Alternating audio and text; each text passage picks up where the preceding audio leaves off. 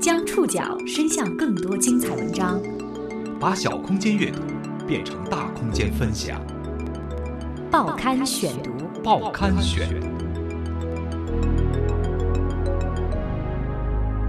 把小空间阅读变成大空间分享，欢迎各位收听今天的报刊选读，我是宋宇。今天为大家选读的文章摘自《中国新闻周刊》。因采访对象的要求，今天在节目当中所出现的部分当事人邻居的名字是化名。四月二十四号，四十七岁的徐增志酿下了三死六伤的血案，受害人中最小的三岁，最大的九十多岁。这是一场预谋已久的报复。因为他到处找找不到他。这个在暴力环境中长大的孤僻中年男人，只因怀疑邻居挑拨妻子离家出走，就痛下杀手。报刊选读，今天和您一起调查邳州杀童案。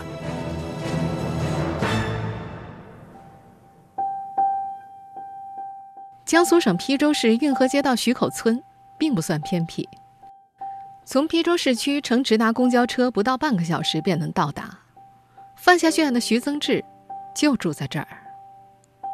二零一六年二月，徐增志曾当面威胁过他的邻居：“左右前后的邻居，你们给我小心点我非得把你们的孩子弄死。”邻居们都没当回事儿，觉得他是说大话，发泄一下就过去了。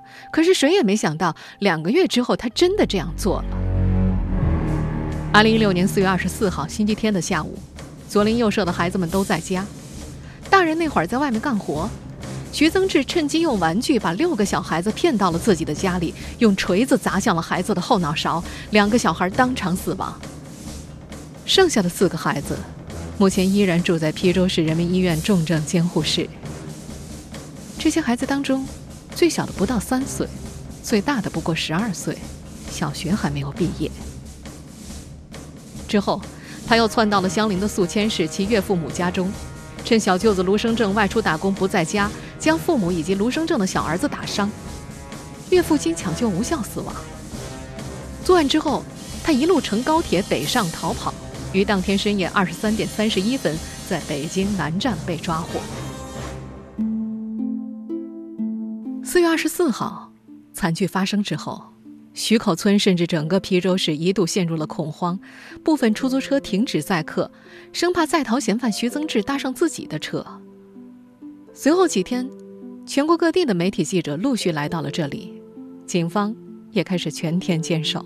我现在就是在位于运河街道徐口村的案发现场，在我身后有一条用警戒线拉起来的一个村的入口，在入口往里处就是犯罪嫌疑人的家。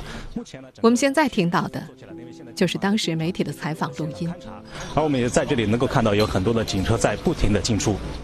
一直到大半个星期之后，徐口村才基本恢复了平静，街道上的店铺重新开始营业，路边摊儿也多了起来。对于前些天发生的事情和嫌犯徐增志，这里的人们都不大愿意提起。事实上，在案发前，徐口村大部分人都不认识同村的徐增志。就算认识的，对他的印象除了经常推个自行车卖气球之外，就是打老婆。报刊选读继续播出：邳州杀童案。徐增志家在徐口村，属于经济状况比较差的。曾经在盖房子的时候，他为了能省点砖钱和工钱，和邻居商量共用一堵墙。在大部分村民的印象里，大约两千年之前，徐增志和妻子两个人一直靠卖气球维持生活。每当市医院给小孩打疫苗的时候，徐增志准会推着自行车出现在医院门口。这样的好生意，平日里很少遇到。之后，他外出打工了一段时间，大约两年后回来，就不再卖气球了，断断续续去建筑工地打零工。除此以外，邻居们对他最深的印象就是打老婆。不仅徐增志的左邻右舍曾多次亲眼目睹他对妻子卢文梅变态式的家暴场面，就连邻近的薛口村和张楼村也多有耳闻。二零一六年年初，徐增志的妻子卢文梅带着六岁的小儿子离家出走。半个月之后，她回来告诉丈夫，她请了律师要起诉离婚。卢文梅曾经说过，丈夫成天打自己，跟她没法过了。左右邻居十家有八家都支持自己跟他离婚。这句话，经过中间人的转述，传到了徐增志的耳朵里。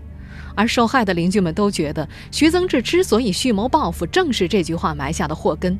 他觉得是邻居挑拨拆散了他的家庭。随后的几个月，徐增志几乎每天都闭门不出。一开始，邻居们以为他不在家，后来发现他把自己给关了起来，只有到晚上才会出来转一圈。这期间，徐增志去过几次岳父母家要人，和以前一样，他觉得是娘家人把他老婆藏起来了。卢家的邻居对于这个经常家暴的小女婿印象还挺深刻的。家暴，整天之后打他妹妹，已经打的那说的叫死里打，还相当厉害。因为他受不了，要离家，就带孩子外外边出走。嗯因为他到处找找不到他。卢文梅的哥哥卢生正说：“他要来家里啊，就没别的事儿，肯定是来找人的。经常半夜来闹耍酒疯。开始我也骂呀，后来我都懒得理他了。”卢生正早就想到徐增志可能会做出极端的事情，但是没想到会严重到这个程度。小妹卢文梅也曾提醒过娘家人，但是卢生正很无奈。我们控制不了啊，总不能把他关起来吧？四月二十四号那天，被徐增志伤害的还有他的岳父母和卢生正不到两岁的儿子。岳父伤的是最重的，被送到医院后，没救过来。老人家生前很精神，九十多岁，走路都不用拐杖的。如今回溯起来，妻子卢文梅的离家出走。成了压垮徐增志的那根稻草。过去十多年，这个男人常年用变态的手段家暴妻子，这些手段有一大部分继承自他的父亲。报刊选读继续播出：邳州杀童案。为常年遭受丈夫变态频繁的家暴，二零一六年大年初一，卢文梅带着小儿子彻底消失了。两天前，她又一次被丈夫折磨。徐增志的近邻徐良说，他的母亲亲眼目睹了除夕前那一晚发生的一幕。徐良家和徐增志家仅一墙之隔，徐良在镇上做点小生意，家里人都住在镇上，只有老母亲独自待在家里。今年除夕前的那天晚上，老母亲听见隔壁传来奇怪的声音。出去之后，发现徐增志家大门没关，就进去看了看。徐亮转述了母亲看到的画面：他家院里啊有口手压井，他媳妇儿就在旁边，全身被脱得干干净净的，身上被浇井水，旁边还有风扇在吹呢。冬天啊，井水带点温度，他嫌不够冷，就开门去旁边的池塘打水。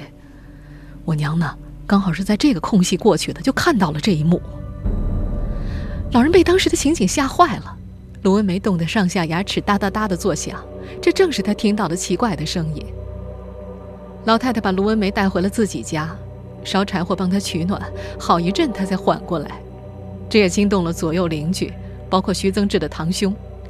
堂兄得知情况之后很气愤，当场打了徐增志一顿。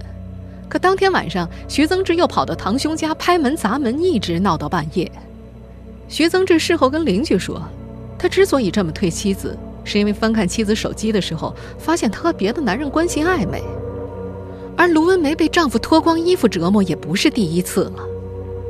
和徐增志的大儿子年纪相仿的另一位邻居徐文静记得，自从自己记事开始，徐增志就打老婆，三天一小打，五天一大打。这几年他出去打工，在家里的时间少，打的就少了。在徐良看来。徐增志打老婆，显然和他父亲的影响分不开。在当地农村，以前一直有种说法：打到的媳妇儿揉到的面。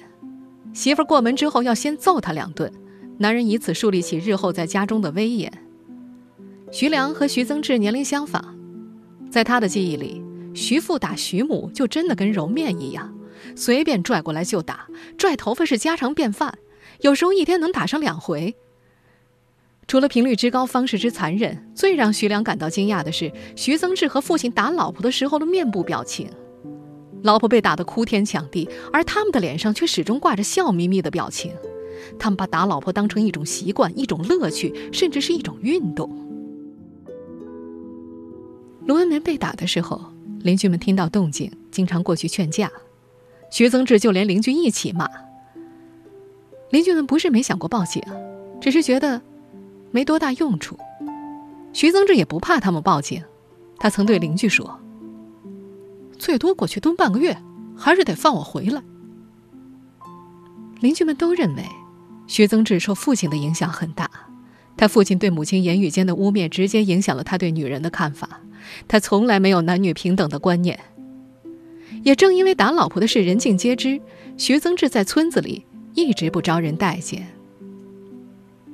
邻居徐小丽对徐增志唯一一点好印象，是邻居们一起开玩笑的时候，他虽然不会主动说话，但至少会跟着笑一笑。除了偶尔合群的笑脸，大多数的时候，他给人留下的印象就只剩下阴冷和孤僻。徐良一家没搬去镇里之前。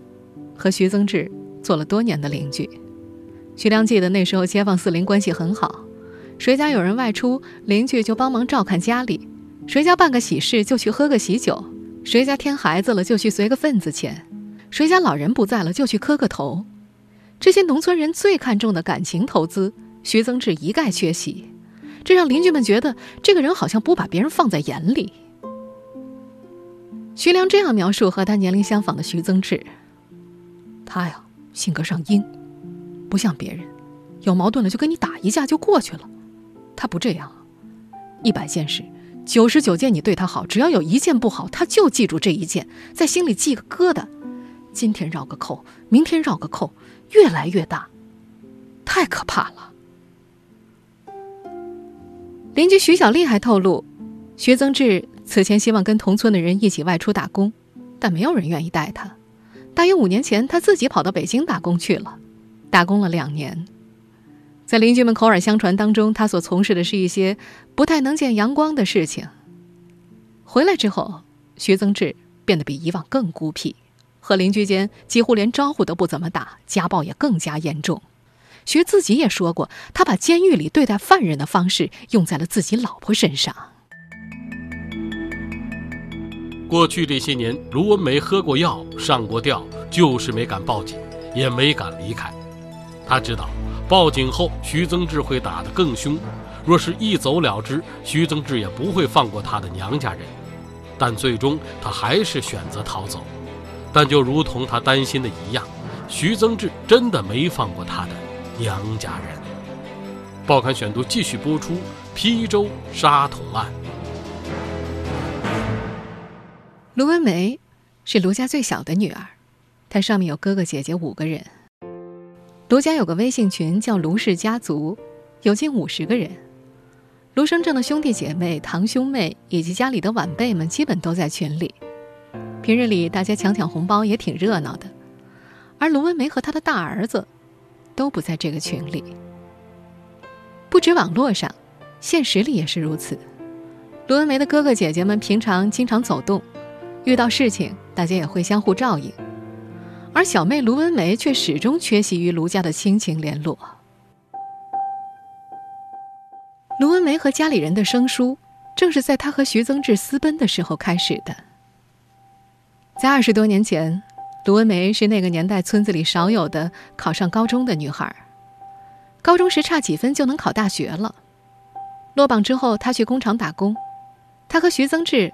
便是在打工的时候认识相恋的，之后卢文梅便跟着徐增志私奔到了徐家。徐增志只上过小学，和卢文梅认识的时候，他在卖气球维持生计。徐增志的邻居说，徐当年是连哄带骗才娶到卢文梅的。卢家不在邳州，而在邻近的宿迁市黄墩镇。自由恋爱加上远嫁他市。这在卢家兄妹六人当中是唯一的一个，在当时的整个村子也极为少有。此外，那时候卢文梅还没成年呢，这让卢家人心里尤为不安，就跑到徐家去找妹妹。结果小妹没找回来，他们却遭到徐家人一顿打，这彻底激怒了卢家人。自此以后，卢家对这个小妹开始了多年的放任不管。卢文梅嫁过来之后，起初和丈夫一起推着自行车卖气球。生下小儿子之后，丈夫断断续续的外出打工，期间总是抱怨喊累。近些年家里的开销几乎都是靠卢文梅维持的，她一直在打零工。在邻居们眼里，卢文梅是个能干的老实人，也算是有学问的，能够给小孩子辅导英语。惨案发生之后，卢文梅从外地赶了回来，在医院录口供的时候，他和卢家人短暂碰面，但彼此之间并无过多交流。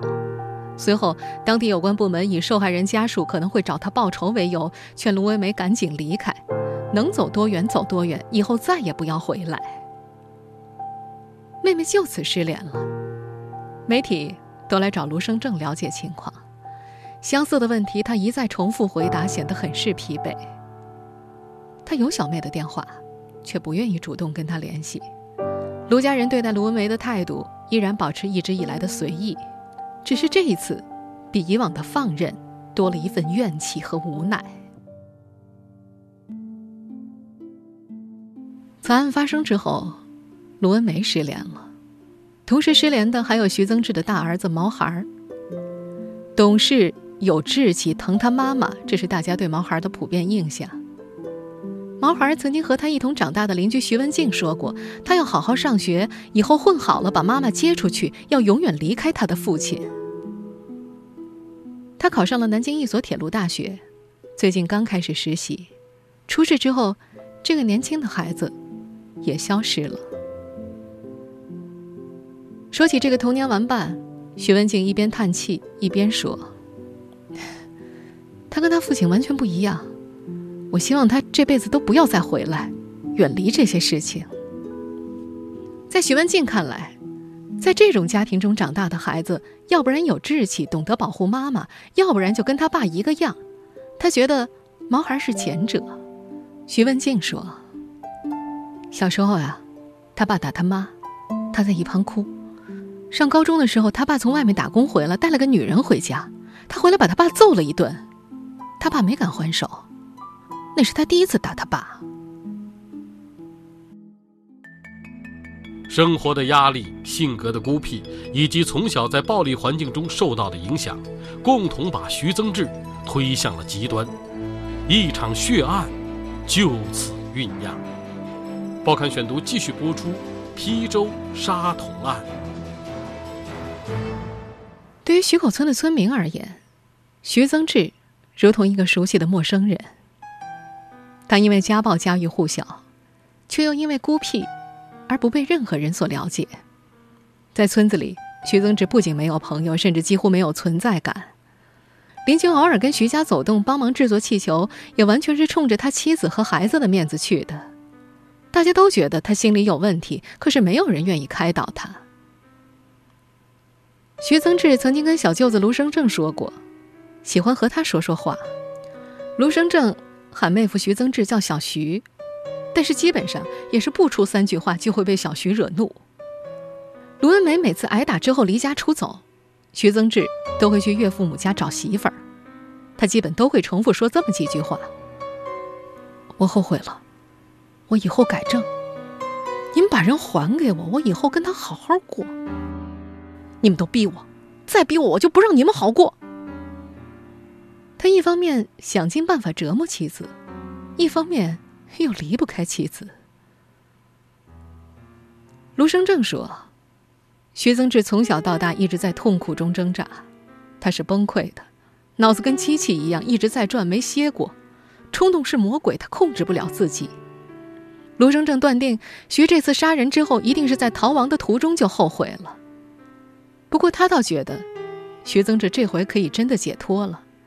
以前妹夫告诉他，自己天天睡不着觉，现在在监狱里，没准能睡个安稳觉了。对于徐增志，卢生正有恨意，有同情，这些情感夹杂在一起，只剩下一声长叹。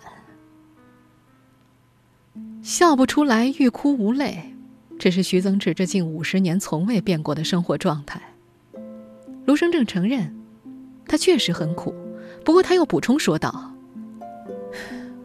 可谁不苦呢？”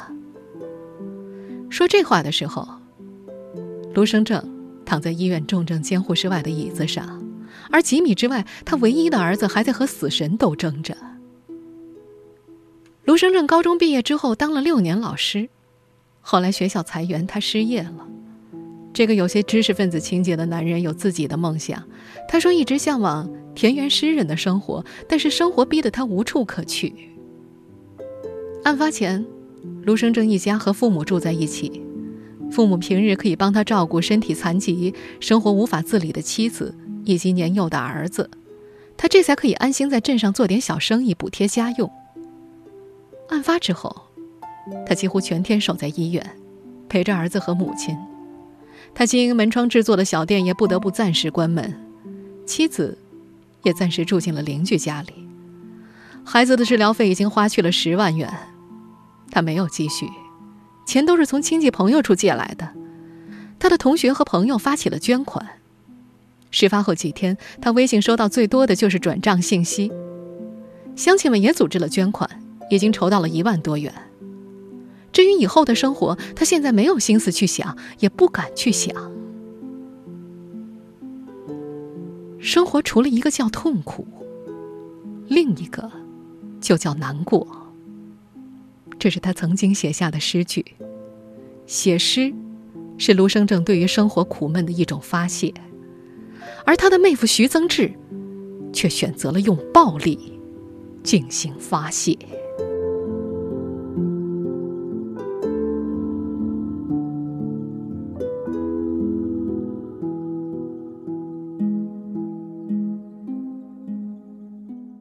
听众朋友，以上您收听的是《报刊选读》。邳州杀童案。我是宋宇，感谢各位的收听。今天节目内容摘自《中国新闻周刊》。收听节目复播，您可以关注《报刊选读》的公众微信号，我们的微信号码是“报刊选读”拼音全拼，或者登录在南京 APP、喜马拉雅 FM、网易云音乐。我们下次节目时间再见。